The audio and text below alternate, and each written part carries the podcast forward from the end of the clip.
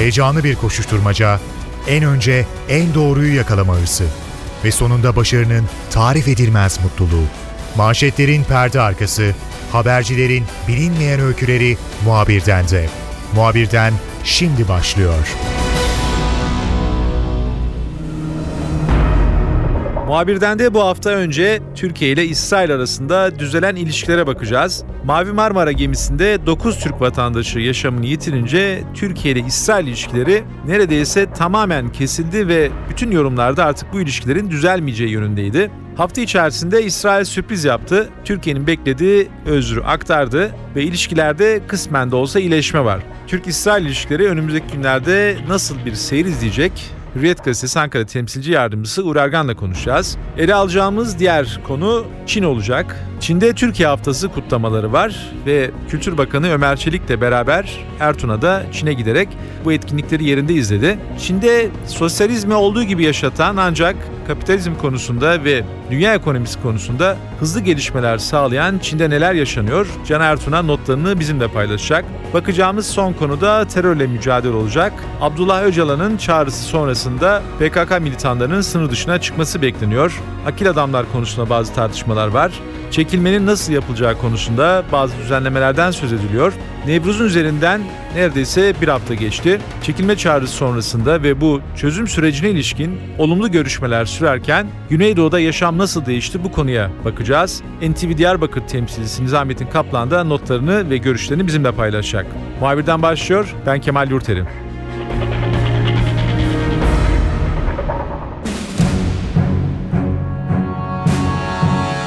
Haftanın öne çıkan haberi İsrail'in özür dilemesi oldu. Mavi Marmara gemisinde 9 Türk vatandaşı yaşamını yitirince Türkiye-İsrail ilişkileri neredeyse onarılmayacak kadar zarar görmüştü. Yorumlarda bunu gösteriyordu. Amerikan Başkanı Obama hafta içerisinde İsrail'i ziyaret ederken muhtemelen konu gündeme gelince havaalanından İsrail Başbakanı Netanyahu ile birlikte Başbakan Erdoğan'ı aradılar ve kriz birden aşıldı. Tabii iki ülke arasındaki kriz bu kadar çok çabuk aşılmış değil. Daha önce de bazı temasların olduğu belirtiliyordu. Obama muhtemelen hızlandırıcı bir etki yarattı. Hürriyet gazetesi Ankara temsilci yardımcısı Uğur Ergan dış politik gelişmeleri de yakından izler. Uğur'la bu konuyu konuşacağız. Uğur akşam üzeri bir son dakika haberi İsrail Türkiye'den özür diledi Mavi Marmara'dan dolayı diye. Haberi duyduğunda şaşırdın mı sen? Samimi söyleyeyim açıkçası çok fazla şaşırmadım. Neden dersiniz? Birincisi çünkü bu olayın e, böyle dantel gibi işlenmesinde Amerika Birleşik Devletleri e, önemli bir rol oynadı. Amerika'dan bu önemli rol oynayan isim de aslında ilk başında e, yeni Dışişleri Bakanı John Kerry'di. Ben Dışişleri Bakanı Sayın Ahmet Davutoğlu ile Roma'da Suriyeli muhaliflerle yapılan toplantıya bizzat katılmıştım. Birlikte gitmiştik. Orada John Kerry ile ilk görüşmesini yapmıştı Sayın Bakan. Hemen ardından da 1 Mart'ta Türkiye'ye gelmişti. Orada yakın çevresinden aldığımız bazı izlenimler bir takım bazı şeylerin olacağını gösteriyordu. Ama en önemli etken tabii ki Suriye'de yaşanan gelişmelerdi. Suriye'de yaşanan gelişmelerden dolayı e, İsrail'in ciddi bir rahatsızlığı vardı. E, bir şekilde bölgede yalnızlığa itilmiş e, durumda oldu. E, bundan dolayı da e, Amerika Birleşik Devletleri'nin bölgedeki diğer en önemli müttefiki Türkiye ile arasındaki sorunun bir an önce çözülmesi gerektiğini düşünüyordu İsrail yönetimi ve bunu da e, Amerika Birleşik Devletleri'nin devreye girmesi sonucu bir şekilde hallettiler. Bundan dolayı da çok fazla şaşırmadım.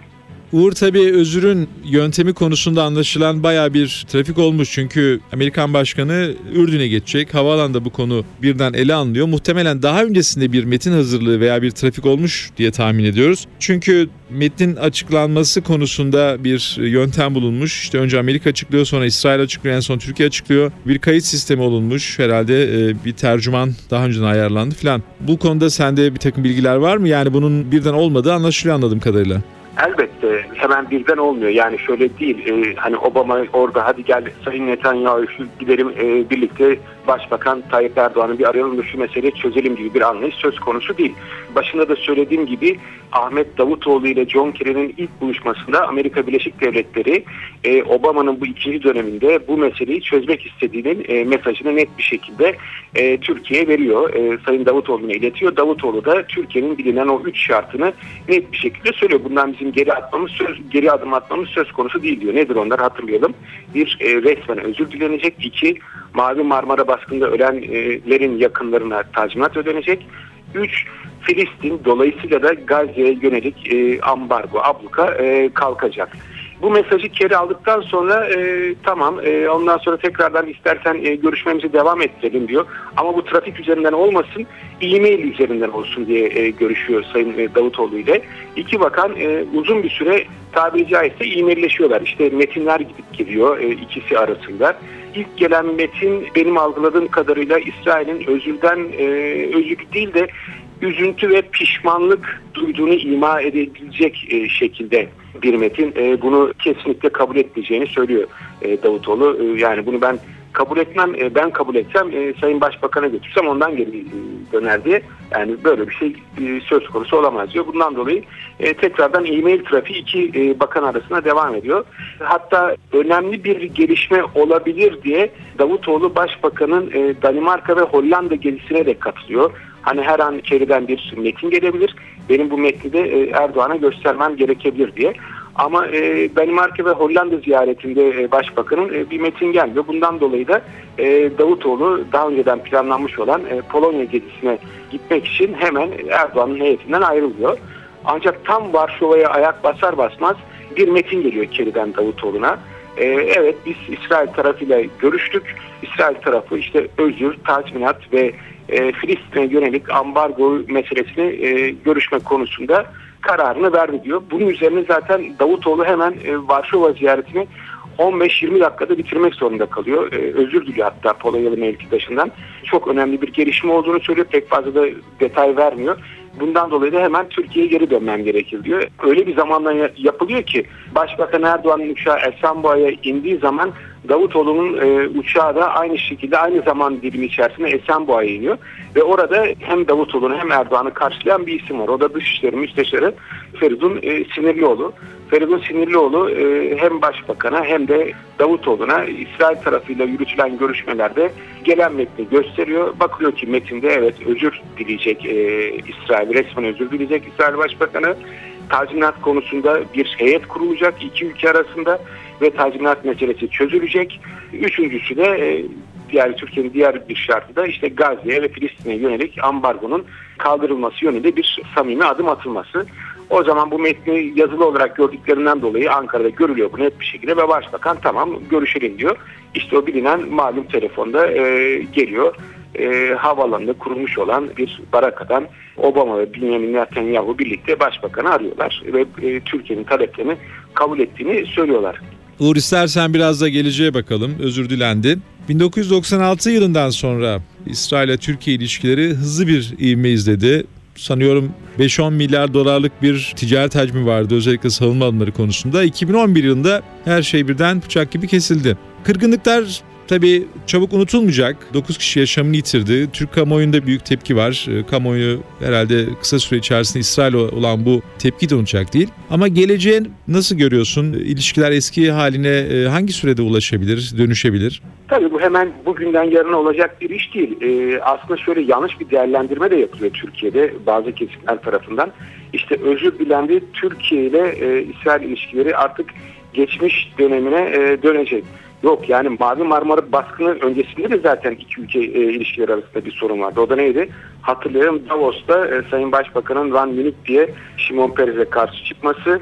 Buna karşılık da İsrail'in işte o dönem Türkiye'nin e, büyük Tel Aviv Büyükelçisi'ni e, Dışişleri Bakanlığı'na çağırması, Oğuz Çelikkolu işte Dışişleri Bakan Yardımcısının kendisinden daha alt seviyede bir koltuğa tutması yani kamuoyunda alçak koltuk krizi diye bilinen e, olay iki ülke ilişkilerinin işte Davos öncesine yani normalleşmeye dönebilmesi için bir zamana ihtiyaç var. Yani hemen e, işte özür dilendi Türkiye'den e, İsrail'e büyükelçi atanacak, İsrail'den e, Türkiye'ye bir büyükelçi gelecek.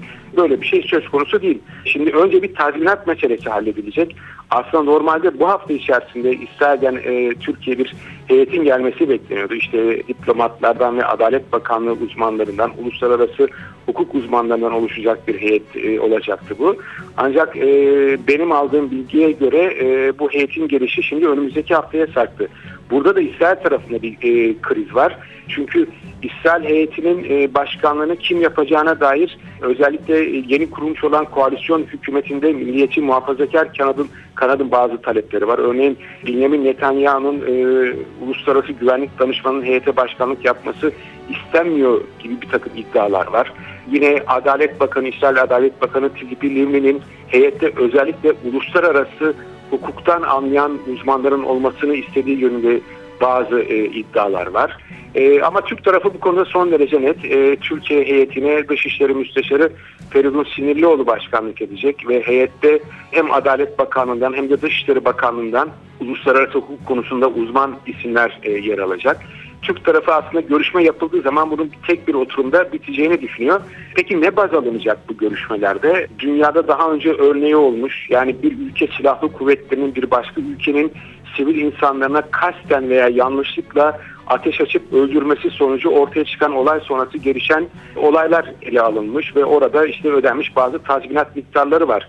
E, bu tazminat miktarları ile ilgili bir takım rakamlar dolaşılıyor ama Sayın Dışişleri Bakanı Ahmet Davutoğlu'nun açıklamasına baktığımız zaman daha ortada bir rakam söz konusu değil. Çünkü taraflar bir araya gelmedi ki e, ne konuşalım bu rakamlarla ilgili olarak diye.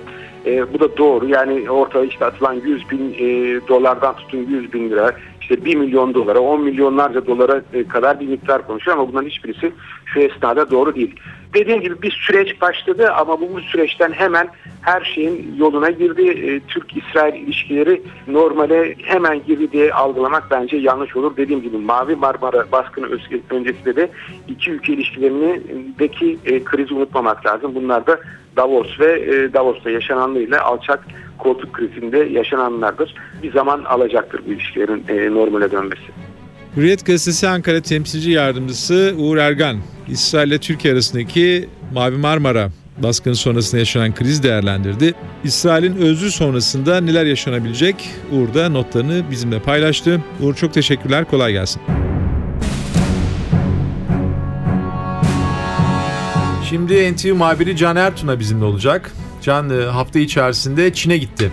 Çin son yıllarda çok hızla büyüyen, geçmişte çok taklit ve basit bir takım ürünlerle tanıdığımız ama son yıllarda çok farklı ürünler üretebilen, dünya ekonomisinde hızla söz sahibi olan bir ülke. Can'dan da notlarını alacağız. Can, Çin sosyalizmden vazgeçmedi aklıma açıkçası ilk gelen soru bu olacak. E, sosyalizmden vazgeçmedi. E, bütün neredeyse eski yapılar bir şekilde duruyormuş gibi anlayış, devlet yönetim tarzı. Ancak bir kapitalist ülke gibi de hızla büyüyor ve bütün dünyanın da ilgisini çekiyor. Sence bunun sırrı e, nedir veya sende bu kapitalizm, sosyalizm nasıl bir izlenim bıraktı Çin'e gittiğin zaman? Çin'de halk arasında özel sohbetlerde duyabileceğiniz bir tanım var. Belki de en iyi bu özetliyor güncel durumunu Çin Halk Cumhuriyeti'nin. Yurttaşlar için sosyalizm, sermaye için kapitalizm modeli diyorlar. Bunu bakış açınıza göre siz de farklı bir biçimde kavramsallaştırabilirsiniz. Bir grup ekonomist Çin sosyalizminden bahsediyor, bir başka grup Çin kapitalizminden bahsediyor. Tüm bu tanımları yan yana koyduğunuzda aslında çok özgün bir modelle karşı karşıya olduğunuzu fark ediyorsunuz siz de. Bunu Çin'in her adımında deneyimlemek, solumak da mümkün. Bir yandan sosyalist bir devletin sunduğu genel hizmetler 1 milyar 300 milyona aşkın nüfusun bir arada göreli belli bir standardın üzerinde yaşamasını sağlıyor. Ancak diğer yandan da Çin'in ucuz iş gücü sermayesine dayanarak bu ülkeye gelen, bu ülkede Çinli iş adamlarıyla çalışan Batı şirketlerinin zengin ettiği bir zümre de var. Dolayısıyla Çin'in belli kentlerinde özellikle doğudaki endüstriyel finans kentlerinde, Pekin'de, Şangay'da başlıca e, artan bir sınıf çelişkisi görmeye başlıyorsunuz sizde. Yani aylık 200 ila 300 dolara geçinebilen işçiler ki çalışma koşulları hiç de hafif değil. Günde fazla mesailerle beraber 12 saat, ayda 26 gün çalışıyor birçok işçi.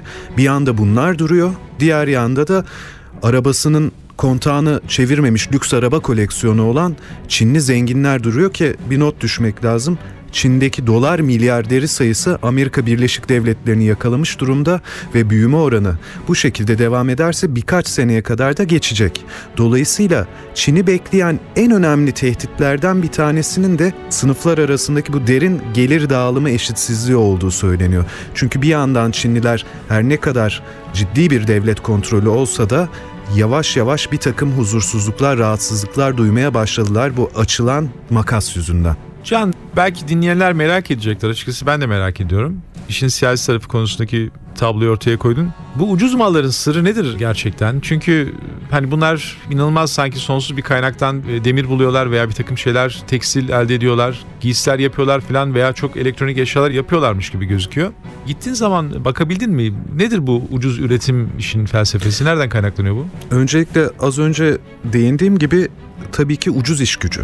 Çin'de iş gücü çok ucuz.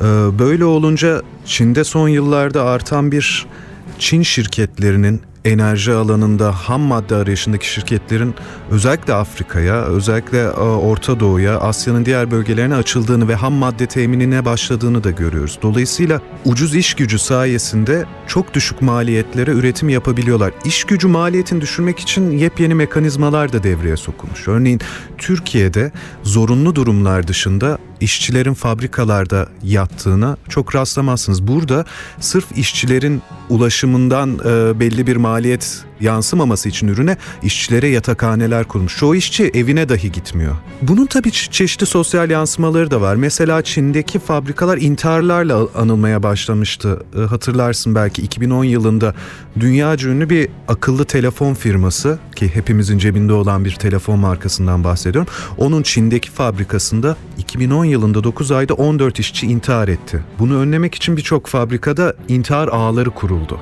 İşte ucuz iş gücü ve zorlu çalışma koşulları, ucuz ürünü ortaya çıkaran tüm koşulların maliyeti de sosyal psikolojik oluyor. Bunları görebiliyorsunuz. Bir de şunu e, bahsetmek lazım.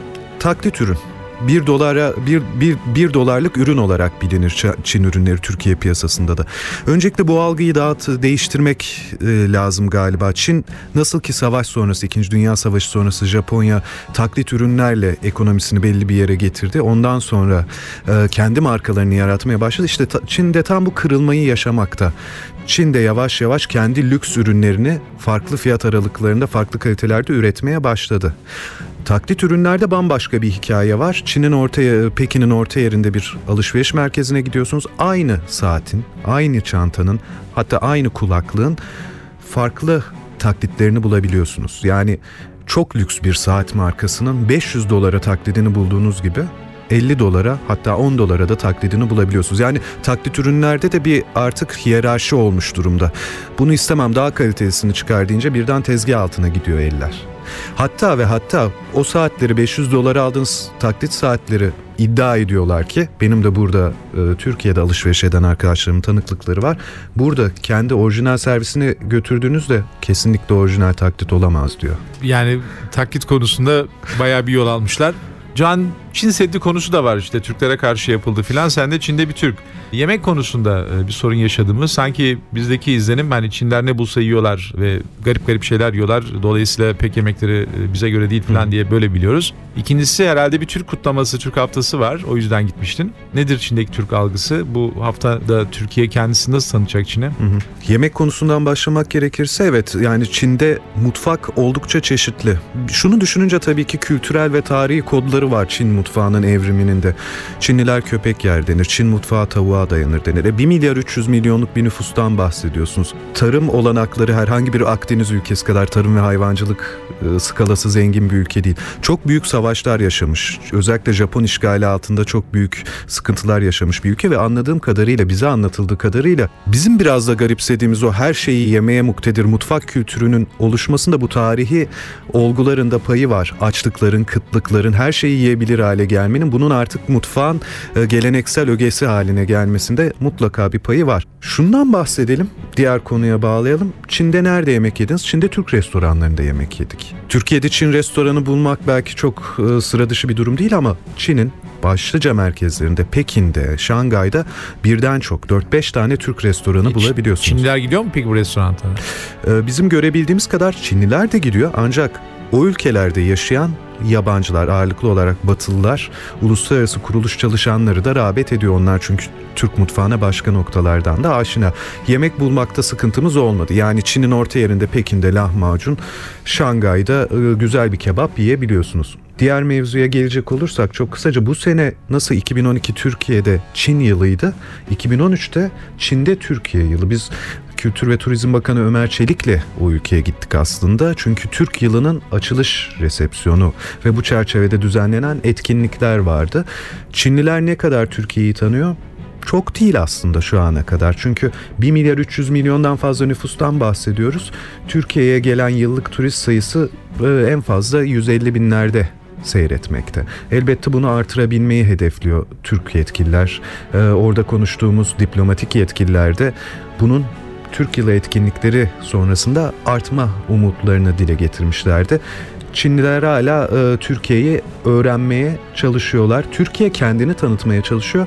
Bir not daha ekleyelim. Eskiden sadece Pekin'de Türkçe öğreten bir üniversite bölümü vardı. 2013 yılı itibariyle yanılmıyorsam Çin'in 5 üniversitesinde artık Türkçe bölümleri var. NTV muhabiri Can Ertuğaç notlarını bizimle paylaştı. NTV ekranlarına da sanıyorum notlarını aktaracak. Can teşekkürler, kolay gelsin. Ben teşekkür ederim, iyi yayınlar. Şimdi Diyarbakır'a gideceğiz. NTV Diyarbakır temsilcisi Nizamettin Kaplan'la konuşacağız. Nevruz'da Abdullah Öcalan PKK militanlarına sınır dışına çekilmeleri için çağrıda bulundu ve silahların susmasını istedi. Bu çağrı bugüne kadar olumlu yanıt almış gibi gözüküyor. Önemli olan Güneydoğu'daki insanların bir rahatlama hissedip hissetmediği bu konuya yakından bakacağız. Nizamettin gerçekten çok yüksek sayıda insan Nevruz törenlerine katıldı. Herkesin beklentisi barış ve çatışmaların dinmesiydi kuşkusuz. Gelerek bunu gösterdiler. Çağrı sonrasında gözle görülür bir rahatlama var mı Güneydoğu'da ve Diyarbakır'da? Artık Yollarda daha güvenli seyahat edilebiliyor mu? İnsanlar gelecekleri konusunda daha olumlu görüşler seslendirmeye başladılar mı? Yoksa hala bir çekingenlik, bir kuşu devam ediyor mu? Kesinlikle bir rahatlama var ve hiç olmadık kadar bu rahatlama hissediliyor bölgede başta Diyarbakır olmak üzere. Zaten seyahat özgürlüğüyle ilgili bir sıkıntı geçmiş dönemlerde de yoktu. Daha çok kamu e, görevi yapan, kamu yöneticilerine yönelik kaçırma, yol kesme eylemleri gerçekleşiyordu. Gerçi yol kesme eylemlerinde özellikle askerler, e, polis ve kamu e, görevlileri kaçırılıyordu ama zaten son baharla birlikte örgütün faaliyetleri de yavaş yavaş azaldı. Kış koşulları e, bu tarz eylemleri yapma konusunda uygun zemin bırakmadı. Ama tabii ki bu Nevruz Bayramı'nda verilen mesajdan sonra ortaya çıkan e, tablo e, gerçekten e, bir rahatlama göstergesi ve bu artarak devam ediyor.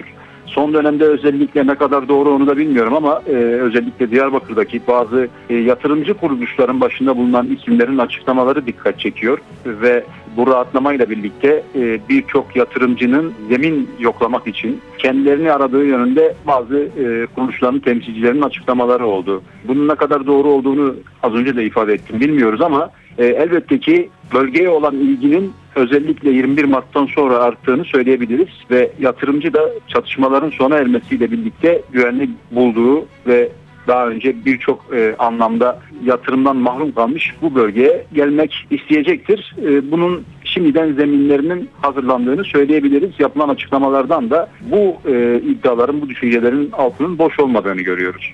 Nizamettin Diyarbakır geçmişte kültür etkinliklerine sahne olan tiyatroların olduğu, insanların e, sinemalara gittiği bir kent olarak biliniyor. Terörle beraber e, Diyarbakır neredeyse tamamen bu renkli hayatını bir kenara bıraktı. Büyük e, göç aldı. Diyarbakır'da biraz da insanların günlük yaşamlarını böyle etkileyen kültür sanat olaylarında, müzik etkinliklerinde, diğer şeylerde bir gelişme var mı, kıpırdanma var mı? Aslında çok gözle görülür bir e, hareketlilik yok o açıdan baktığımızda. Ama tabii ki Diyarbakır aslında çatışmaların yaşandığı dönemlerde de bu tarz etkinliklerden e, çok da taviz veren bir kent değil. Çatışmalı ortamda da bu tarz etkinlikler hep oldu. Ama tabii e, çok fazla yoğun olmadı. Ama bu anlayışını korudu Diyarbakır. Çünkü Diyarbakır'ın bu anlamda çok önemli bir geçmişi var. 60'lı ee, 70'li yıllarda mesela yapılmış e, Orta Doğu'nun en büyük opera salonu Diyarbakır'da bulunuyor. Ee, bir dönem sinema olarak kullanıldı. Bilenler için e, söylemek gerekirse Dilan sineması o zamanlar bölgenin e, Orta Doğu'nun en büyük opera salonuydu ve hala duruyor. Şimdi gerçi atıl ama bir zamanlar yine Diyarbakır için Doğu'nun Paris'i e, cümlesi kullanılırdı ve az önce sizin de sözünü ettiğiniz bu etkinlikler için 50-60'lı yıllarda birçok insan Diyarbakır'a eğlenmeye gelirdi. Sadece Doğu ve Güneydoğu'daki illerden değil. İstanbul'dan, Gaziantep'ten ya da e, yakın bildiğimiz diğer kentlerden birçok insan buraya eğlenmeye gelirdi hafta sonları ve bu eğlenceler sonunda da kentlerine dönerlerdi. Diyarbakır bu anlamda potansiyeli olan bir kent.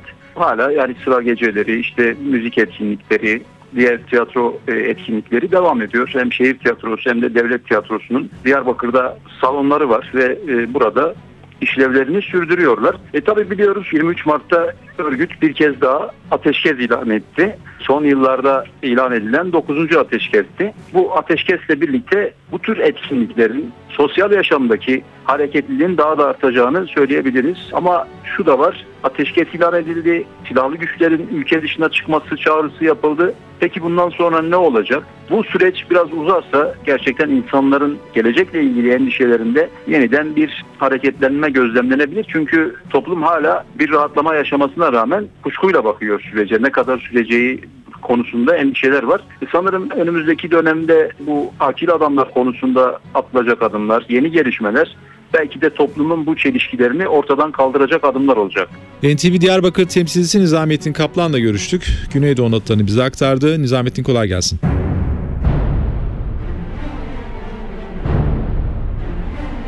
Muhabirden de bu hafta Türkiye-İsrail ilişkilerini gözden geçirdik. NTV muhabiri Can Ertuğrul Çin notlarını bizimle paylaştı. Nevruz sonrasında Güneydoğu'da yaşanan gelişmeleri bir kez daha ele aldık. Ben Kemal Yurteri, muhabirden de yeniden görüşmek üzere, hoşçakalın. Haberi değil de haberin hikayesi için şimdi onlara kulak verme zamanı. Muhabirden NTV Radyo'da.